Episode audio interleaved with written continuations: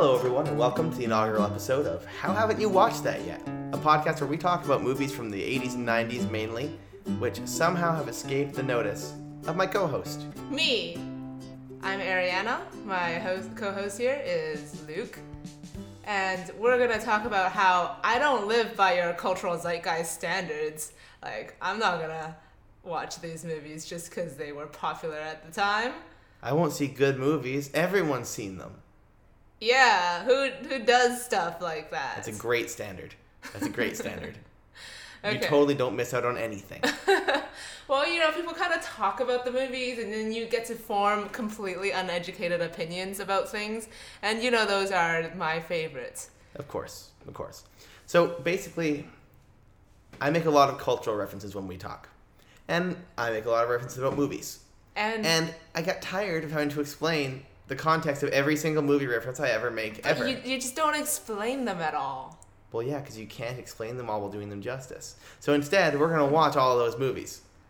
And the first one that we picked is Jurassic Park. So, in this episode, we're gonna talk about kind of my expectations of what this movie is gonna be like, um, provide a really quick synopsis of the movie, then talk about what we found really cool about it, what we didn't, and all the things that it impacted in the movies that came after. Because Jurassic Park is such like an amazing monster movie. It defined the genre, and I'm just kind of right now. hmm That's, yeah, that's fine. what I would say is that Jurassic Park's important, and like, what, how, why that is. Yeah, yeah. All right, so let's start off. So, what did you think the movie was going to be like before you saw it? Oh man, I knew that it was gonna be scary because when it came out, and I was young when it came out, there were people who saw it and they were also kids, but they were like, "Oh, it's so freaky! There's so much blood and there's so much gore," and I had no idea what this movie was going to be like. And then that was also around the time when like dinosaur movies were kind of popular as well. So I saw a few of those, and then I got into my head that it was just gonna be a really dumb movie.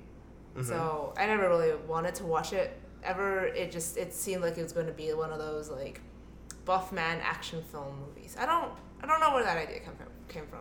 Yeah, like, I think that it's kind of like judging the initial thing that started the whole craze with all the imitations. Yeah.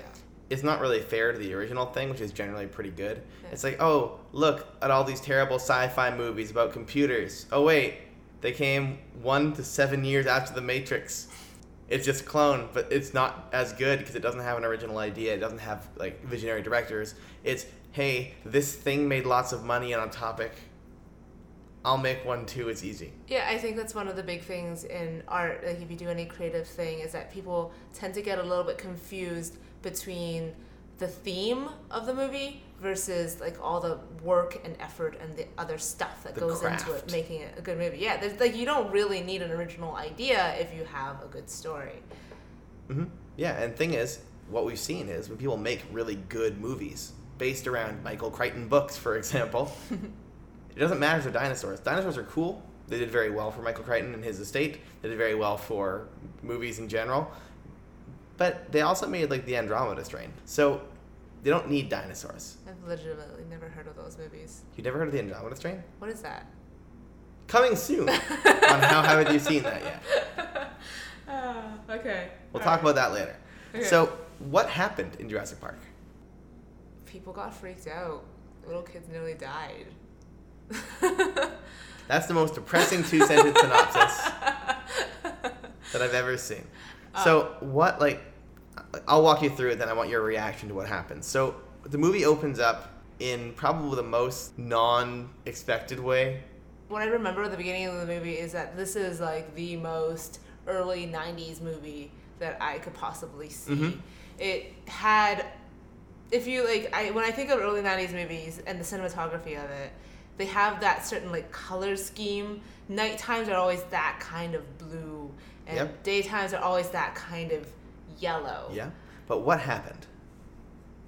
So, you, what oh, we're opening so up you're with. right. You you open up with like these people on an island with a gigantic crate, and there's it's like a crew of some sort, and they're trying to transport something, and you can hear roars, and So you get kind of an idea that there's something happening here, something is being built, but it's also dangerous. It's very dangerous. Like there's 20 guys ish, Yeah. and they have these really long, almost cattle prod like taser weapons. Yeah.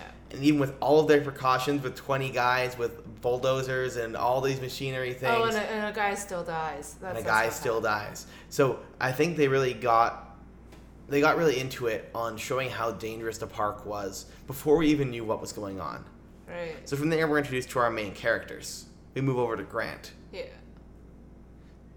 So what was uh I think the biggest thing for me watching the movie, like when I watch it and I remember like watching it the first time, Dr. Grant is always like the guy who's like, I'm just gonna terrify you children.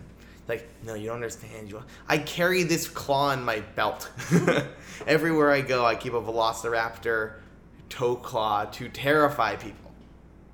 And he would rip you apart like this, and he draws lines with a deadly razor sharp claw on this poor kid's chest. Dr. Grant was really, really tough, was the idea it was portrayed as. And I guess you kind of see in the movie, he's kind of tough, but he's not like, you know, like he's never. I think the reason why Jurassic Park is good is you never have the scene where he punches out a velociraptor. Hmm. You know, like there's never like this open fight scene in the open where Grant's like, "I can take you, Raptor," and then he like beats it up in Like, combat. yeah. No, there's like they outsmart them, they run and hide well, they trick them, but there's never a straight up like I could just beat you by fighting you with my magic scientist kung fu. That never happens, and I bet you in every single knockoff, that happened, and was terrible. But we're introduced to Grant, and right away we meet Hammond, the creator of the park. So, I remember your reaction to Hammond when he first came in. I want you to express that to the listeners at home. I'm trying to remember what my reaction was. I believe it was, "What a douche." As he flew in on his helicopter, completely Aw. wrecked a dig, That just about right. ruined everything, and went, "I'm going to bribe you to come and give me a good mark." Well, the vice I remember saying, "What a douche!" when he came in, went into their trailer, didn't even say hi, and just like took their champagne, and they were like, "But, but we're saving that," and he's like, "For today, you guys are saving it." Yep. Uh. And the thing is, Hammond can afford to be that level of dick because he's single-handedly funding all the research. Wow. So how he gets Grant to come, and I'm sorry, but I forget the female scientist's name. I know she's a botanist. Like I know she's a no. Jane, Lydia. No, I don't know. I, she had a last name just like Dr. Grant. I don't know his first name either, but, but I forget her name. I know she's a paleobotanist because they call her that more times than they call her her name. Yeah. But, and I mean, good on them having a female scientist in a movie in the '90s. Like that's that's probably pretty progressive, I think. You know, I, I think like they had a female scientist in a movie that was not a nurse. her character was just really great. Like for that like for like first and second wave feminism that her Well, character was really on She was obviously smart, and the things that she was an expert on, she knew more than anybody else. She was also like fairly aggressive about being like, I'm my own Yeah, independent gonna woman. say she's very snarky and very much like she's like, don't you don't have to go out there and pull this. I'm a man. I'll, and she's like, you have a cane. I'm gonna go do it now. Give me the gun. Like it was very much like a very straightforward. The look of what on her face when everyone's like, no, you don't understand. I'm. I'm walk. Yes, my leg is bandaged up from being destroyed in this massive accident. I'll, though I'll get it. Though I'm a man. She's like, um, I can I can run though. I, I think it speaks to both of their characters that scene, but we're kind of getting ahead of ourselves a mm-hmm. little bit. yeah, but I think that it's important to note how the characters have arcs, but they're not super huge arcs. No. The arc is not really a character changing. It's just a character being experienced or being dropped into an experience very unlike something they thought they could ever experience. Yeah, I think that's that's what it is. I think like when you talk about movies or novels or whatever, and you talk about them being a specific type of movie or novel, like this is a character-driven movie, or is it a plot-driven movie, or is it a Yes. like narrative, which sounds really boring. Not not narrative, um, like an environment where you're just Exactly. Is it man versus world, man versus himself, man versus another person?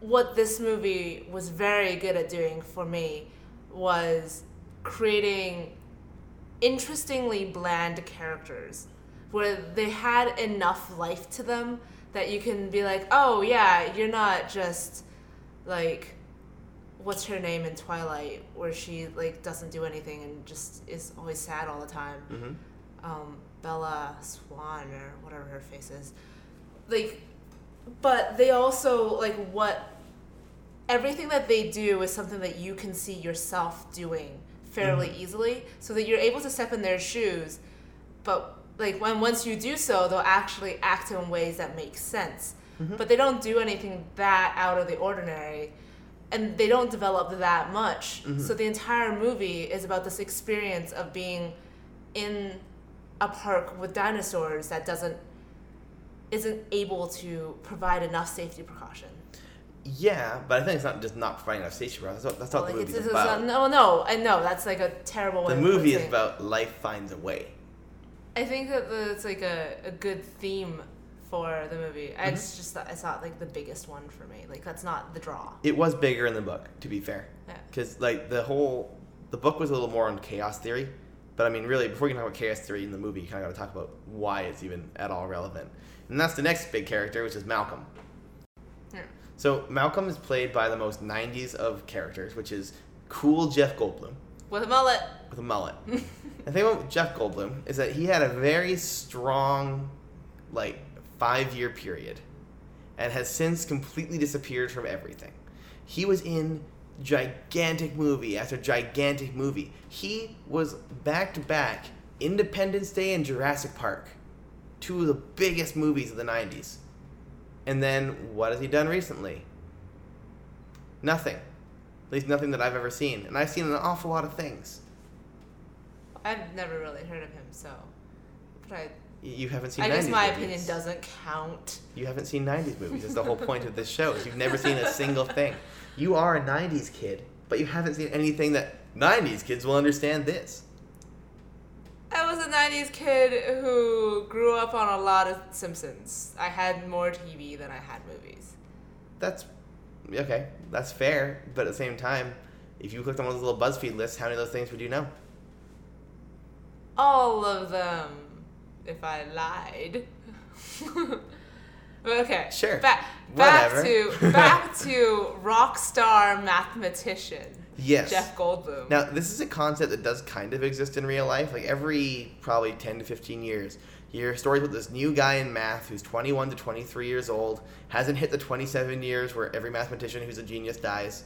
And this is a, a real stat. It's pretty creepy. Every mathematician who's a super genius who pushes the boundaries of math since Newton basically has died before 27 or 28. It's crazy. I don't understand it.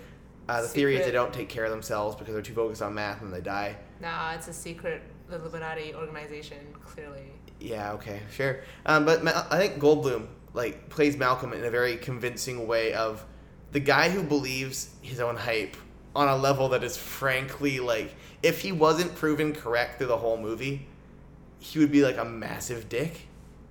But he's proved right through the whole movie. So he's not, you know, like it's like the whole uh, in the book they call him a Cassandra a couple times, and it's like if you know Greek myths, here's some foreshadowing.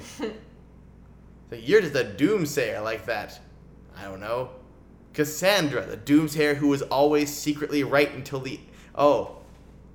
Hmm. She isn't secretly right. She was Well, just everyone else said no, you're wrong.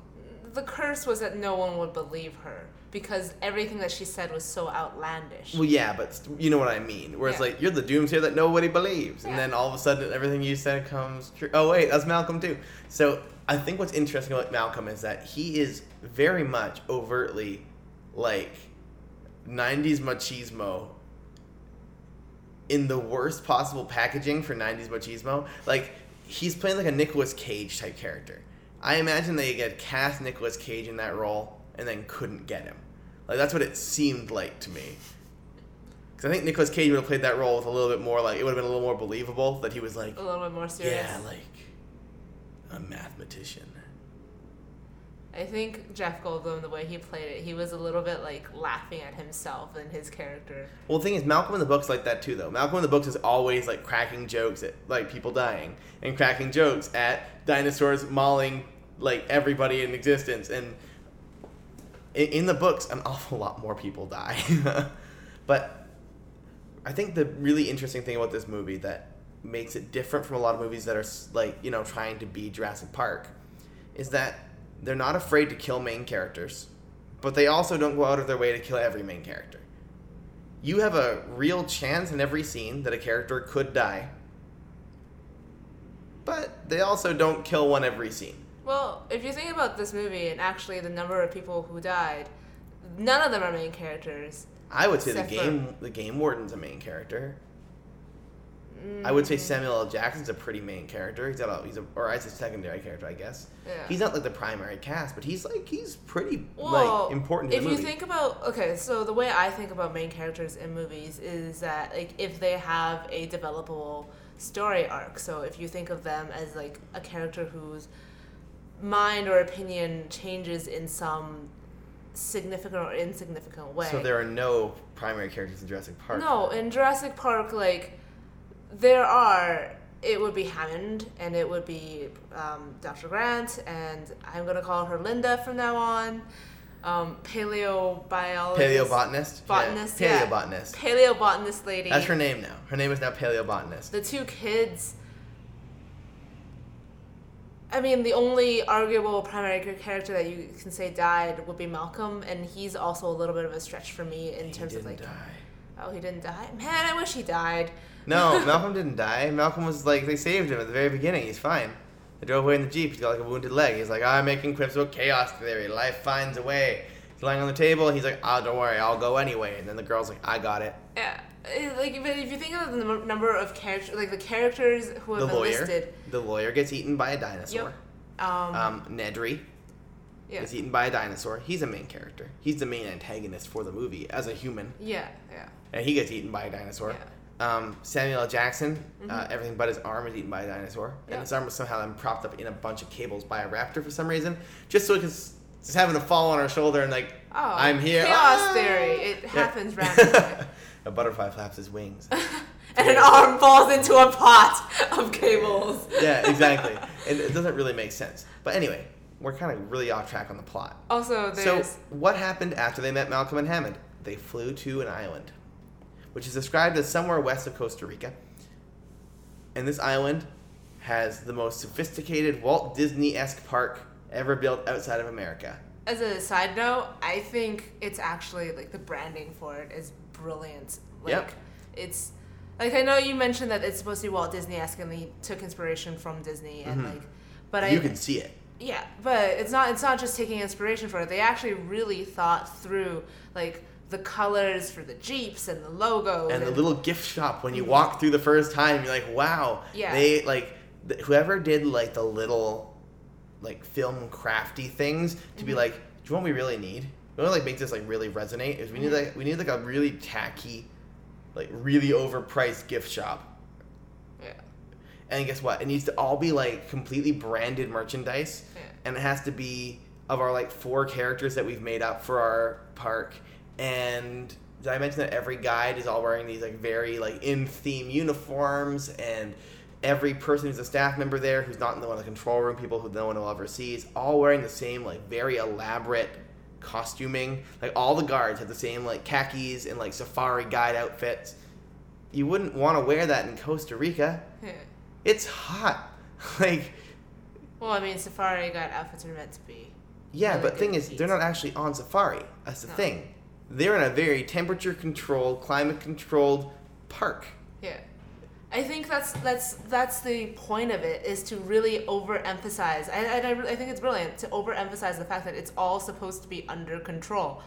And- exactly, how nothing is ever really under control. Yeah. And the more they protest, the more they say, no, no, it's totally fine. And I like how that clash is really underscored by like, um, well, I, I do graphic design a little bit, so this this is something I focus on a lot. But it's if you look at the colors to Jurassic Park and the logo and the way that the letters are written, it's very like not just iconic, but the colors that are not really present in the rest of the film.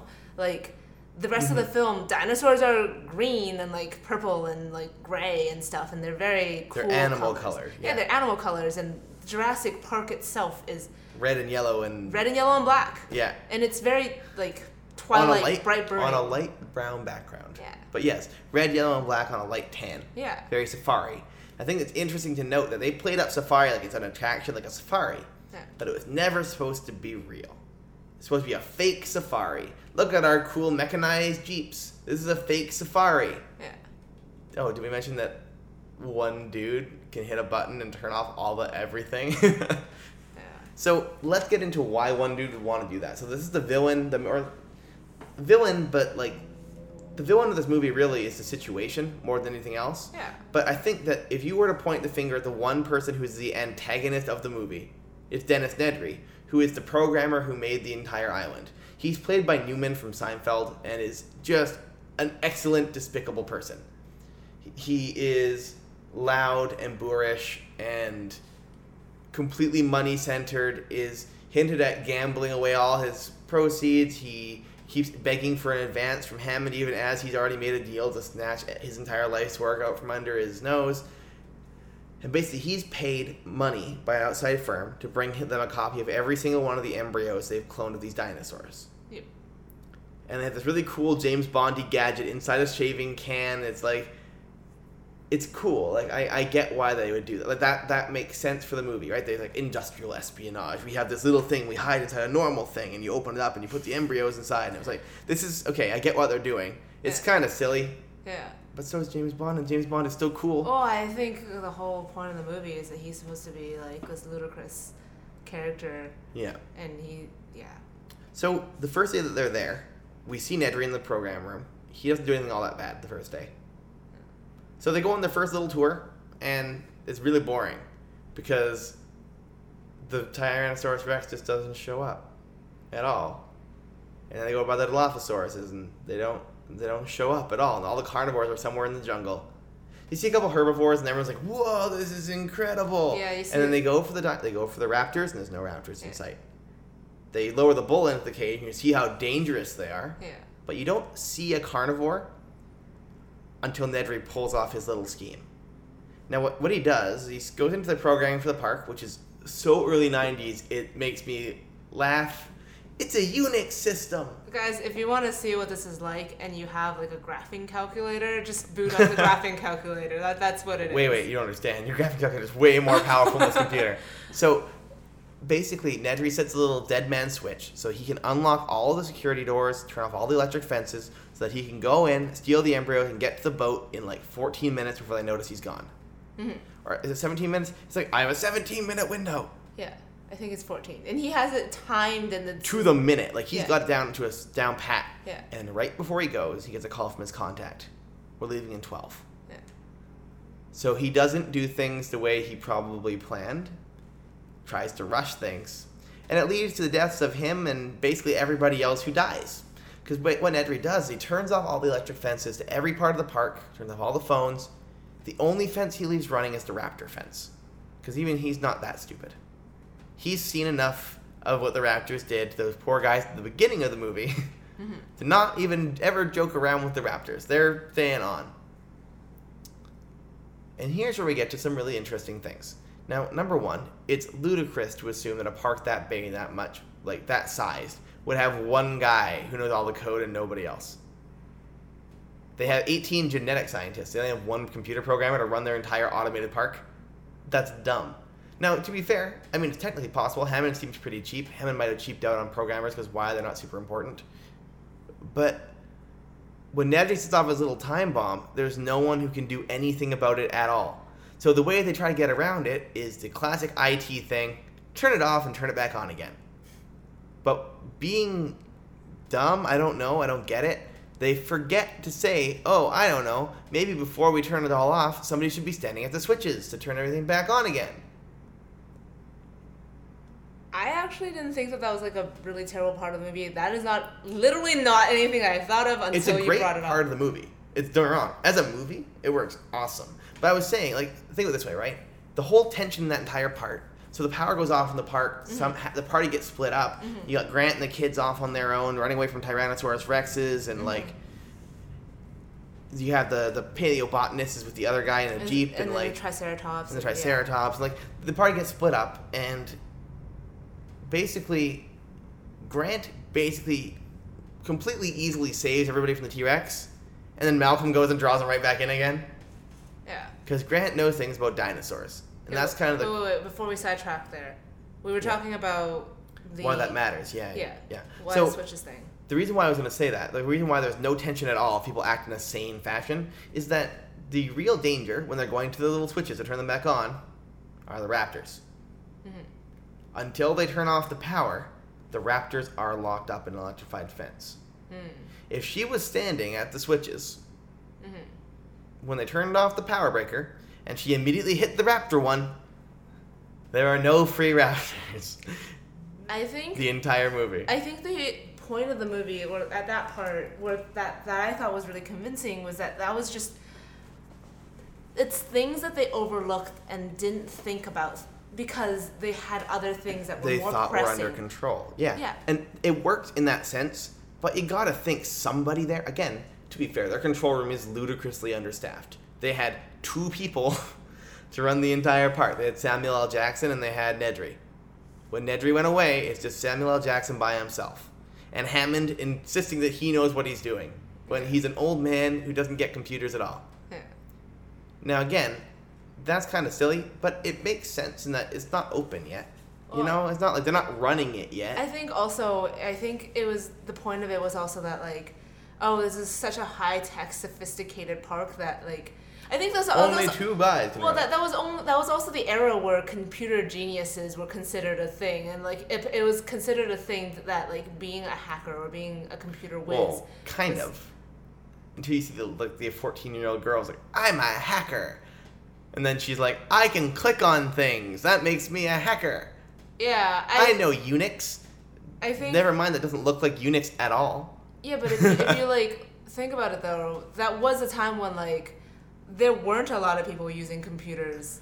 Yeah, computers felt way more like magic then than yeah. they do now. And so it's kind of plausible that like you need one person who's very good at doing things and you don't want to mess up their system. Yeah, but you'd probably want to have two or three guys around who know something about it, just in case. You know, Oh, I don't know, in case of catastrophic failure. But again, we- we have demonstrated that Hammond is not exactly very good at acknowledging risk. So, I mean, that that's very true. But I think there's a couple of things in the movie that are kind of like minor plot holes, but they're not that bad. Because honestly, when you're in the movie, when you're like when you're in the movie, you're in the movie, and you're like, oh no, oh no, uh, turn everything off. We need the radios back. Where are the kids? Where are the kids? Ah, yeah. not even thinking about. Oh wait, we'll turn the raptor Yeah. cages off. Yeah. Also, who thinks the raptors are smart enough to the second the fence goes off, immediately attack the fence and get out? Well, how are they gonna tell? Like, it's not like there's the like- lights go off on the top. That's why Grant looks at the fence before he touches it and it's like, oh, there's no lights on. I'm good to climb the fence. Yeah. Because I think this movie has a really good thing going for it in the way it, it distributes the action sequences. Mhm. In that, at the beginning of the movie is a slow build up where you're shown the like the size of things and you're shown how big dinosaurs can be and how terrifying they are, even when they don't even try to eat you at all. Like they see the Brontosaurus, which was a dinosaur then, is was not a dinosaur for like 20 years and is now a dinosaur again because apparently they found real. I don't know. I'm not a dinosaur guy. Maybe I'm wrong, but I I was under the impression they've now found a real Brontosaurus. They're calling it that, and it's a new thing again. But they find these gigantic herbivores, and they're terrifying in their scale. Mm-hmm. And then they keep teasing the carnivores and not showing us, and it's like, whoa, this is so good. And when the second then the power goes out, and the tropical storm hits, and the kids and Dr. Grant and Malcolm are stranded in their mechanized jeeps that don't have gas and don't have controls in them, and the T Rex breaks through its enclosure like it's made of like flypaper. That is an like legitimately terrifying moment, no matter how many times you've watched the movie. I knew that was coming. I've seen this movie like six or seven times. It hits every time, like that sinking in your stomach. You're like, oh no. Yeah, I, th- I think you're right. I think what really sold the fear part of this for me, like you can watch giant monster movies like Godzilla, and you're like, oh no, it's a giant monster movie. And there is something to when something big comes flying at you at the screen that makes you startle and jump. So there is that, and I think it gets overused a little bit now. Um, because watching this, um, I did a little bit of research in into Jurassic Park, and there's only 15 minutes of dinosaur in this like hour and a half long movie. I would even say it's probably less. Like 15 seems a little much. Yeah, but like, I think the thing is, they like played up the like the build up, all these little hints that you're gonna see that like get used over and over again later on in Like the the movie. goat is a really good point. The goat. So the first time they're going through the park, when they can't find a carnivore to save their lives, Yeah. they raise this little pedestal with a goat on it, and It's like and tethered. it's and it's tethered to a post, and it's bleeding, and it's like the T Rex will come and eat the goat, and they wait like a couple minutes, and T Rex doesn't come to eat the goat, and they're like, well, hmm, that's too bad. On the way back to the compound, they stop in front of the T Rex pen when the power gets shut off, and the goat's there. Mhm. We have some talking in the cars, and the goat's gone, Yeah. and it's like, oh no. Yeah. Oh no. That thing is gigantic. Yeah. It moves silently. Yeah. What on earth? There's like these weird like shaking things, and they have the footsteps, but they don't realize they're footsteps. Yeah, you can see. I think I like, I love all the little close-up shots of the The of glass. things. The glass full of water, or like you'll see like it's raining and there's a puddle, and then all of a sudden you can see ripples in the water. Or a guy's looking at his reflection in the in the water, and then Yeah. you see the reflection just completely get distorted. yeah, I think the reason why it's terrifying though is that they did a very good job of making them not monsters. They were just gigantic, terrifying animals. It's like if you took a rabid dog story, and that rabid dog is now 40 feet tall and really hungry. That's like Godzilla is scary, but it's like it's not on our scale, you know? It's like it tears down buildings, it's a monster. Yeah. This thing seemed to me like a gigantic, terrifying animal, Yeah. not a monster. And there's a bit of a difference there. Like Spielberg does monster movies with animals. Mhm. The, the Jaws. The, Jaws is kind of like the obvious. And the thing about Jaws is that he's not like Jaws is not a monster. Mhm. He's just a big shark. Mhm. And I think what they realized from the success of Jaws and like how terrifying it was, and like I legitimately know people who are in their fifties who saw Jaws the day it came out and have not gone into the ocean since. Like I legitimately know multiple people who are like that. And Jaws is a terrifying movie. And Jurassic Park captures that part brilliantly because a monster doesn't hunt down people to eat them. Mhm. A monster has its "I'm going to wreck the city" rawr, agenda. Mhm. But The T Rex just literally was like, I'm walking around. Is that meat? Chomp. Is that Yeah. meat?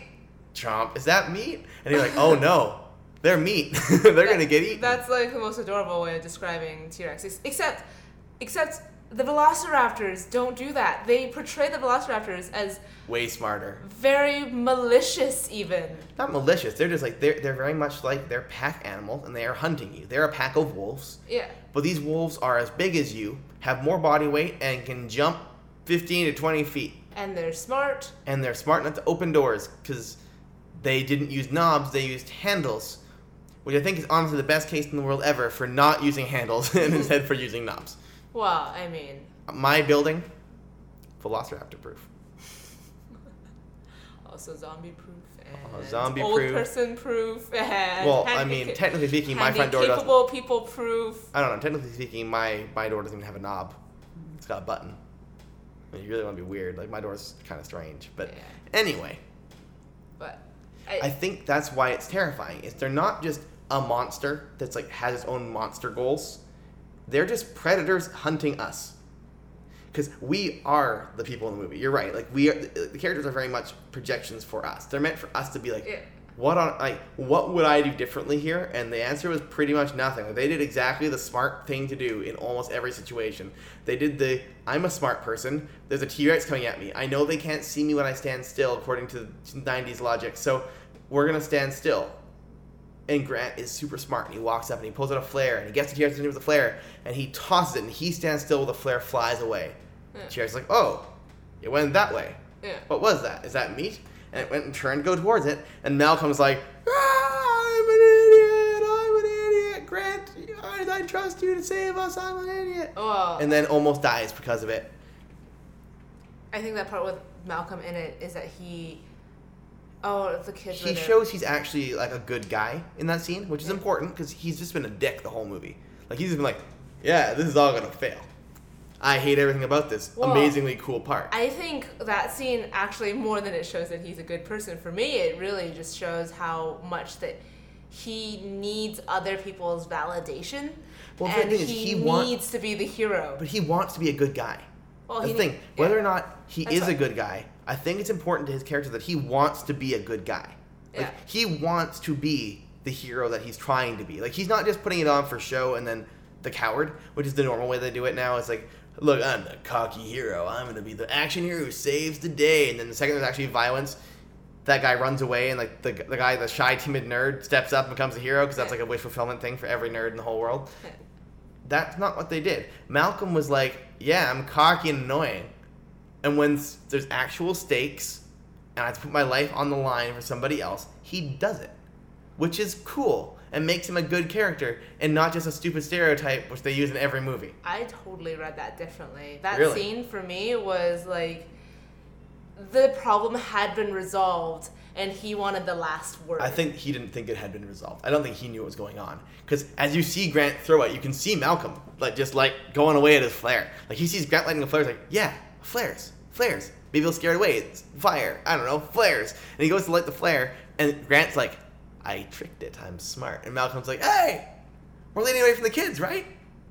yeah. Because we're heroes. And then Grant's like, Ugh. and then basically everybody almost dies. But I think what's interesting is that you see the two different reactions there. Because Grant is trying to be a hero, knowing how it works. Mhm. He's the dinosaur expert. And the dinosaur expert, if you follow his rules, Mhm. It was been fine. It's done. The climax is over. They get back to safety, and it's done. The end. Mhm. Movie's done. Everyone's safe.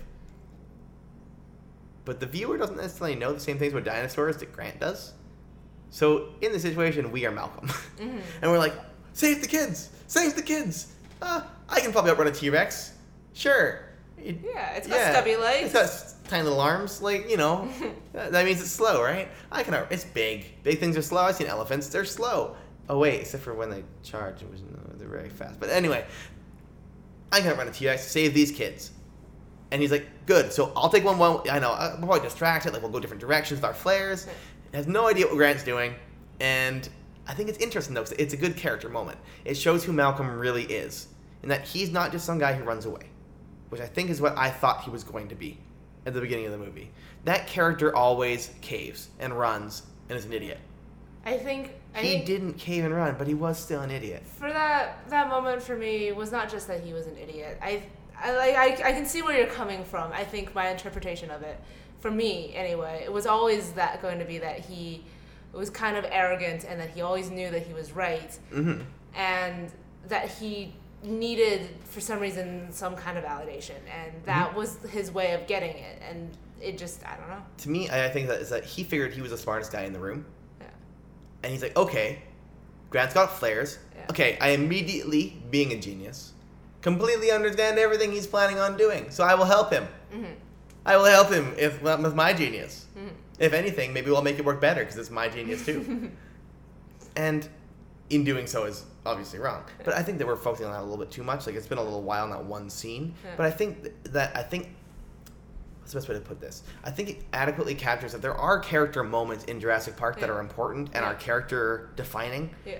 They're just a little more sparse than some movies. Well, I think like when you have too much character development, it takes away from your ability to be in the like to Mhm. s- s- replace the character with yourself. Yeah, and I think also that it's important that like we had all these characters.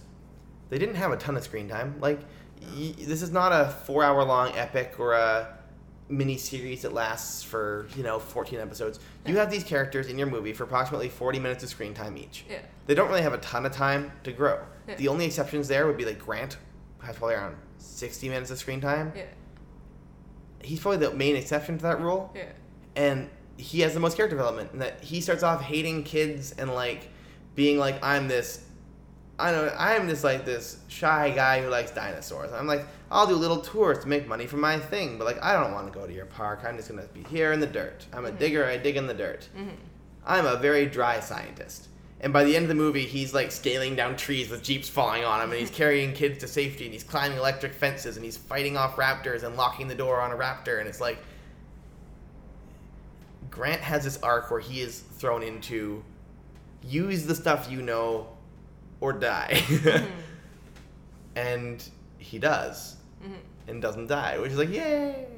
Life finds a way, right? Exactly. That's the, honestly, that's, that's the thing. Because when the people thought they had the dinosaurs completely under control, what happened? Failure. Catastrophic. As soon as the people understood that they're not under control, and now we're in damage control mode, what happened? The only people who died because of things they could not have expected, like raptor already inside the locked and sealed bunker. Yeah. Like, what? How would you ever expected that? Like, there, there's things beyond your prediction, Yeah. but as soon as that happened, humans won. Because the thing about Crichton's stories is kind of interesting is that people, the, the Crichton arc, that made all of his books, like they're, they're very similar books. He's very much like a like a John Grisham style writer in that he mm-hmm. writes the same plot in different clothes a lot, mm-hmm. and it's good every time because the plot is so good that it doesn't matter. But it's man attempts to use science that he shouldn't attempt to use. He's a Bon Jovi of writers. No, I guess, but that's also because Bon Jovi's also awesome.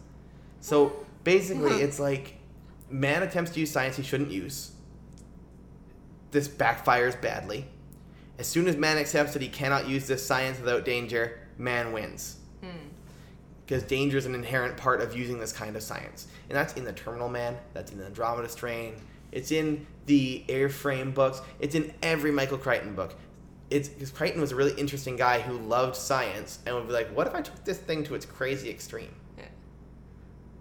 I think I was gonna talk about this later, but I, since you brought it up already, I think for me then the the whole plot of this movie, like the big arc that comes out of it isn't, or the big moral lesson or whatever, isn't like life finds a way. It's that like you shouldn't be playing God or you shouldn't be arrogant enough to assume that you'll know what's going to happen. I think the things are the same though.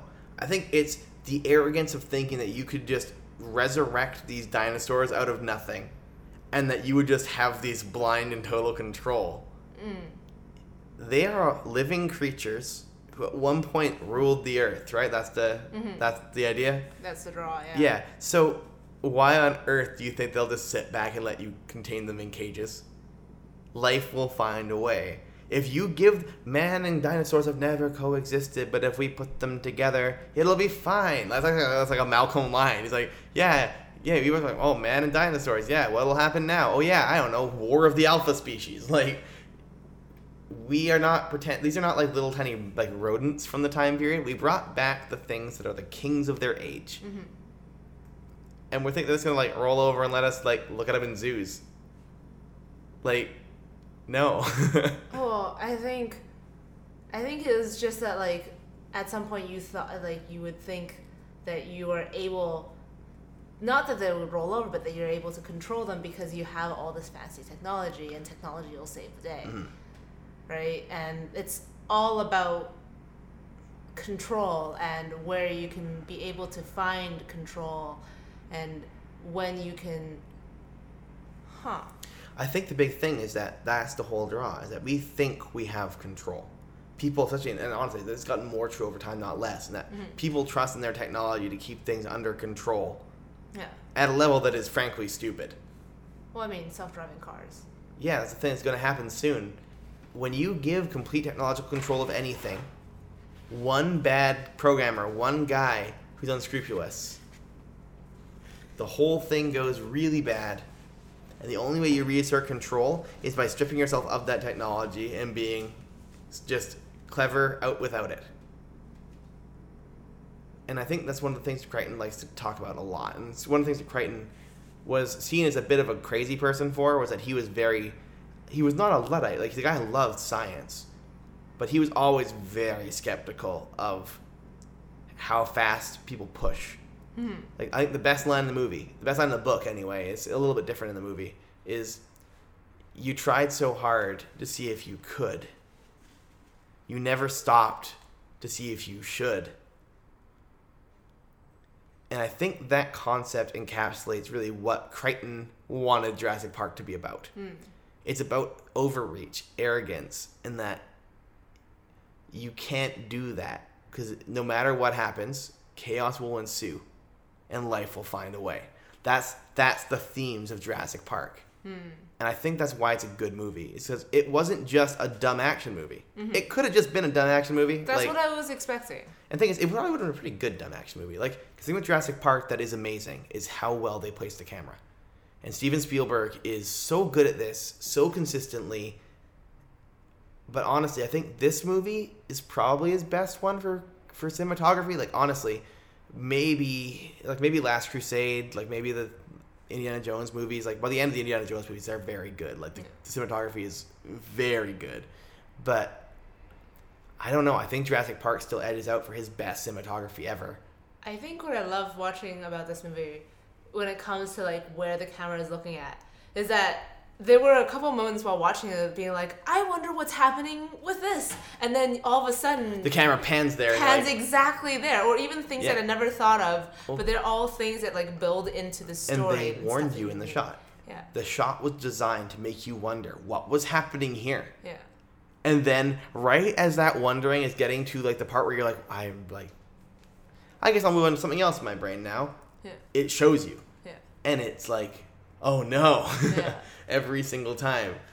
I think Like like, I think a good example of this is when the scene when Timmy's on the fence. Because they climb over this electric fence in the movie. And right as she's turning all the power back on. yeah. As paleobotanist, sorry, is turning the power on. I say she, it's so many, you know, Well, confusing. there's only two female characters. in Yeah, but paleobotanist turning the power back on while little Timmy's climbing over the fence. And basically, they cut back and forth, and the whole time, the second they do the first cut, you're like, oh no. I know exactly what's going to happen here. yeah, But instead of just doing it, which is they could have done in, in a modern movie, they would have just done it right then. They'd like, it would have been more like a shock thing. yeah. They built it for like 20 seconds. It was Oh. like, cut, she's like flipping two switches. yeah. And then he's like climbing down. Is like, jump. Timmy, jump! It's coming back on. I can't. And you're counting down in your head, and you're just three more switches, Right. two more switches, three, two, and it's like what? Like that build is honestly awesome. And the thing is, if you pitch that today, people will be like, "That's so lame." Nobody would think that was good. Um, wrong. It's great, and like you can see that studios don't want to do that kind of thing anymore. They don't like that long, drawn out tension Yeah. anymore. They want jump scares over tension, Just silly. which is silly. And again, jump scares are fine for a different kind of movie. I think that tension But- works out really, really well. Is because like if you've ever been in a situation where you can see something horrible happening. It's all unraveling, right? and it's Yeah. all unraveling in front of like like a really terrible Rube Goldberg machine happening to you. You're just like looking Oh, at one no. thing and something else, and you're looking back and forth. You Yeah. that that's exactly what's happening in the movie. Yeah. And and you can see that like every single shot is actually getting progressively slower. And they're also zooming in a little Yeah, bit more every time. because But it starts out with the first shot of her Yeah. with the switches. It's like you can see the whole panel and Yeah. her, almost her whole body, like from head to knees. yeah. The next shot, it's zoomed into like her hip, and the next shot, it's zoomed into like her like like her waist. The next shot is zoomed into like just her shoulder and her arm, and, And then the it's like last one was, like, the last one is just her hand hitting the switch, and it was like every time they're just built. And the, and the other way it was happening around on the on the fence. It started off zooming way on Timmy, yeah. a little bit farther out, and it kind of gave you how far away she was, and she was getting closer and closer and closer and closer. Yeah. And then he's fine. Oh, actually, he's pretty high up. Oh, he's really high up. Oh no. Yeah. Clash. And the dramatic irony is great because we know what's happening in both situations and we can see this catastrophe about to happen. And we also know the characters can't. And the characters have no way of knowing. and I think that plays out really well with the rest of the movie because Mm-hmm. you can like they had all this warning that all this stuff is going to happen and that it like I think dramatic irony is a perfect way to put it because you can see like as a viewer that bad stuff is going to happen and then they as characters know that bad th- things are likely to happen and you can just Mm-hmm. see it all develop and then kind of come to a head. And you can see that they know something bad is going to happen, but they don't know exactly what's going to happen. Yeah. They're smart people who Yeah. know that bad things are about to happen, Well- but they don't they don't have 2020 vision into the future. Well- they can't see what's going to happen. I think the dramatic irony is great because like it puts us in the same kind of like helplessness of situation as they are in, right? Because like feel in watching this movie, I was like, oh no, but you can do this, you can jump, and nothing I can do Yeah. is gonna change Well, the big thing is too. A, a big part of the reason why this movie works is that they turned off the phones and the radios. If they have radios, this whole movie's stupid. This is Grant. We're with the kids in front of the T-Rex paddock. Game warden, go with all your guys and get them. Okay. There were no guys. There were guys, but like they're not shown on camera. But there were guys. There were. For example, who are all the guys with the Raptors in the paddock? There's like 30 guys. They're there somewhere in the park. They just can't talk to them at all. Are they all just dead now? Because No, they're all in the they're all in like the staff somewhere else. They're the, they're staff buildings elsewhere on Jurassic Park. They just have no radios and phones. They can't call anyone, hmm. and they're too far away. If you went to go get them, by the time you got there, everybody else would be gone. Like it's there are other staff members on Jurassic Park that they never get to talk to because all the phones go out immediately. Which is why Nedry's thing, the reason why it's important, isn't just like they mm-hmm. could have done anything else. They could have done, oh, it's a tornado, all the things are a hurricane, all the fences went out the reason why it's important to have a guy turn it off mm-hmm. is that the phones had a good reason to not be on and the radios didn't work. Mm-hmm. Because the second the radios work and the communications are there, the tension is gone. I'm hitting the switches. Uh, anyone get off electric fence? Are you uh, are you near electric? If so, don't touch one anymore. Timmy, come down from the fence. Uh, it'll be good They go in around five seconds. Well, they had like battery operated. Yeah, but they didn't bring one. Grant didn't have one. No. So the thing is, the team that was out in the field didn't have any. Mm-hmm. The team that was all together had them, but they didn't need them. They were all together. Mm-hmm. The ones they wanted to talk to are the people who are lost. And they had phones. They had their car with a thing built in, but they couldn't talk. And the reason they, the fact they couldn't talk is why there's tension. And it's what makes the movie so like why the dramatic irony is so strong is that we see both shots completely. Mm-hmm. We understand both pictures. And we know what happens when you overlay those pictures on top of each other. We know there are raptors coming. They have no idea, and it makes it so great because you're tense. You're like, oh no, they can't. They can't see it coming. Oh no, they can't see it coming. And then you see. The, I think the best illustration of this is when the game warden guy gets attacked by the raptors, and you're like, oh, because Grant talks in the very beginning of the movie, the very first scene with Grant. He talks about how raptors hunt. Hmm. They would let you see one of them mm-hmm. right in front of you. An easy thing to avoid, an easy thing to plan around. And right as you're smiling and you're like, oh, I got this completely under control, you're dead from the side, and it's too late.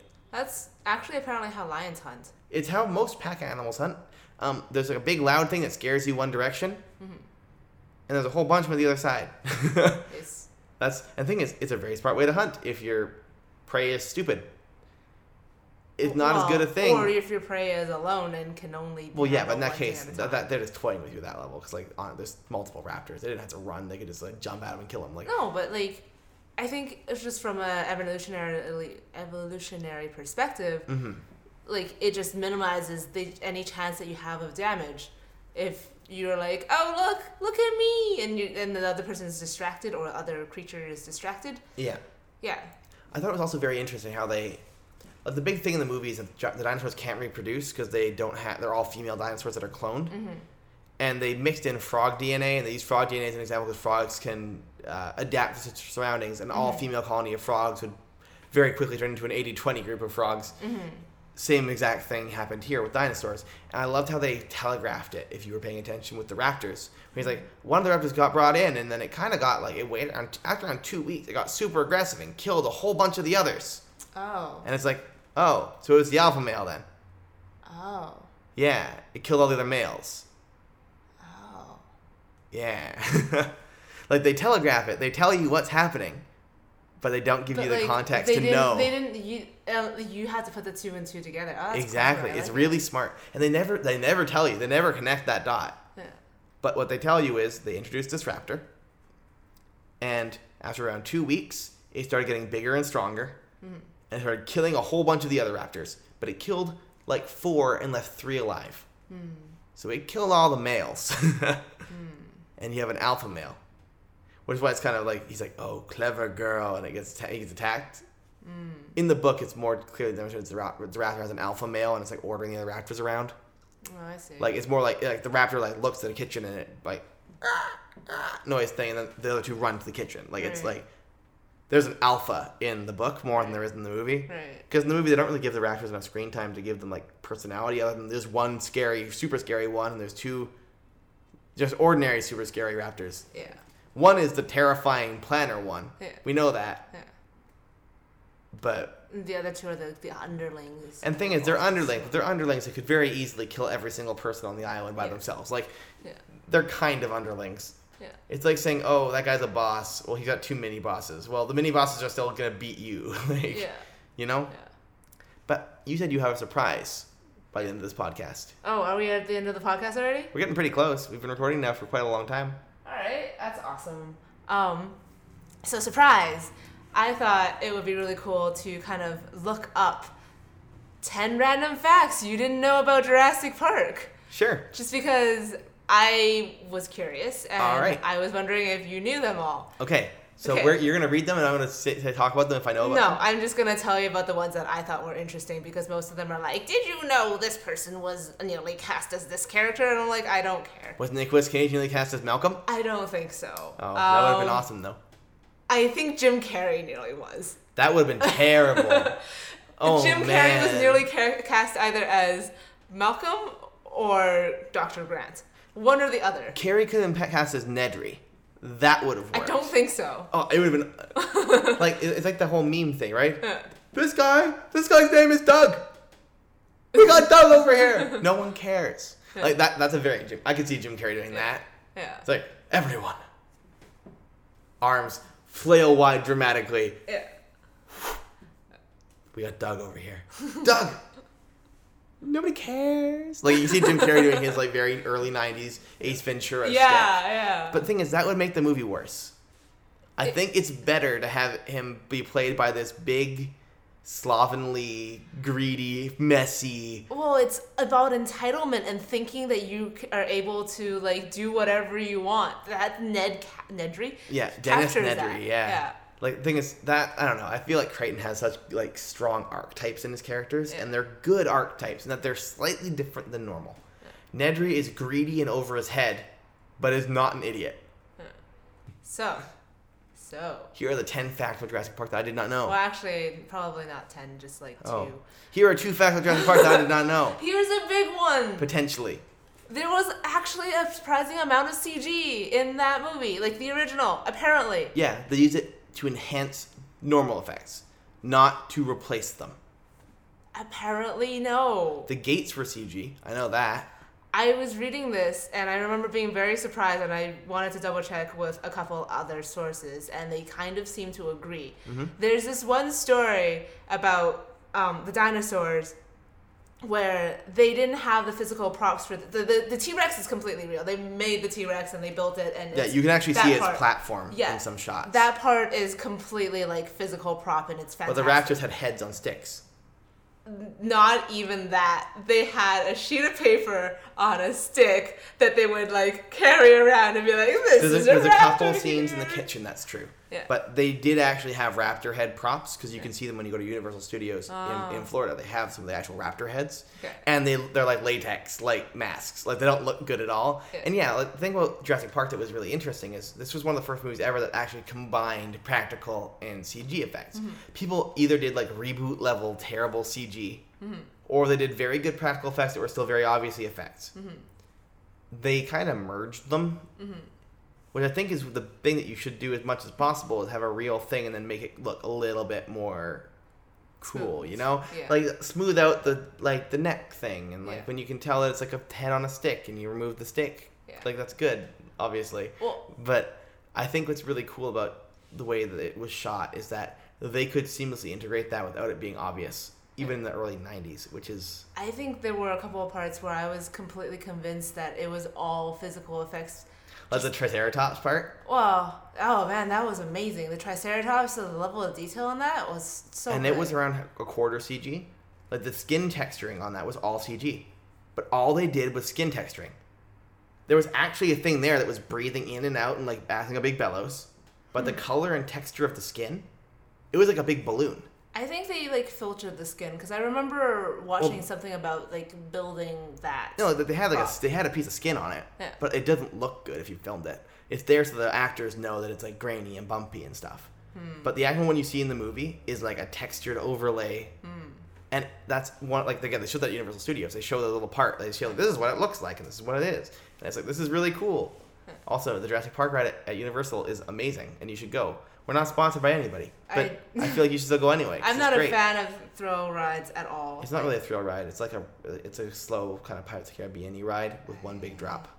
No, that sounds. I say big drop. The big drop is like 30 feet. It's not even a very big drop. That sounds huge. you're that on, sounds you're on a boat though. You're, it's like yeah, I don't know. Okay. And a side note, at one point we went to a theme park and we left after 17 minutes. Because I nearly threw up. Yeah, It was bad. yeah. I have no. Anyway, um, Jurassic Park ride, it's good. the last part, the last thing. What's the big thing? I well no that was the big thing. I thought it was gonna be big because I remember us talking about like physical props and this is huge. Well, it I was the peak of physical. Like it was the first time ever that you had been able to merge them well. Yeah, but I thought before watching this movie, this was like an expectation I had was that they didn't use CG like very much. If it was all. made in '92, like Jaws, Yeah. Jaws is almost no CG. Jaws is basically all practical effects, which is why all you ever see of the shark is like rah rah rah one mouth, and that's it. Because they made that, but the body of that shark Yeah. was like cardboard and like plywood, but the mouth would look really good. I think that like made it so that you had to use other things than what the monster looked like And you to had to be scare smart. you. Yeah, You couldn't shoot whatever you wanted. You had Yeah. to shoot smart. yeah, And again, Spielberg, when you give Spielberg limitations on what he can do, he is very smart and clever in how he overcomes those limitations. If you give him an open budget to do whatever he wants, like every director and every person ever, he tends to go a little bit overboard and do too many things, and it doesn't work as well. When you say you have one T Rex, use this T Rex now, Yeah. like they animated the way it walks, yeah, because they couldn't make a real one that big that would actually walk like that. yeah. But it- that's why, like when the T when the T Rex is in the very last scene, it's in the welcome center and it's roaring at the sky and the banner falls down. Yeah. You can see the platform underneath it where they've rolled it around. and it's like that's kind of cool. Like you know, they're not perfect. They have a couple of little mistakes, but you never noticed it all your first watch. I you are so not at all. unbelievably enthralled by the T Rex and its majesty roaring as it says "rulers of the world" draw like fall across. Yeah. The kings of the ancient world. What does it say again? Rulers of the ancient world. Yeah, I think Something. It was Kings. Yeah, but it was like that banner and the dinosaur roaring has Mhm. all of your attention. But if you happen to pause it and like look, you can kind of see in one spot where the platform was. The edge of the platform. Yeah, but it's like again, not a big deal at all. Like it was such a perfect shot that no one ever noticed. It took like until we had Blu-ray level quality reproduction to notice because the thing is amazing. Yeah.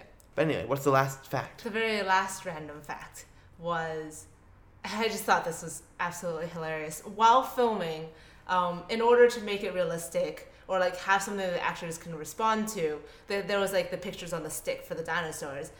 But they also didn't have the sound effects for the dinosaurs. So instead of actually having proper sounds, which they, they um, in post production they used like sounds of dolphins and whales and, And they big slowed them gigantic down and- creatures and, yeah. stuff. Yeah, and, and it was great. But instead of having that on set, what they had was Steven Spielberg and a bullhorn going! I like that. I was like this is a raptor. no, no, you don't get it. This is a raptor. Ah. wait, wait, Steven, Steven, can you like give the raptor more feeling? Like, is he a hungry raptor? Like, ah. it's not enough character for this raptor, Steven. You're a great director, but you gotta, like, what's you gotta method. I, I can't fully respond to the terror of this T Rex when you roar, like, Roar! Yeah, it doesn't really work. You know, you got to be like.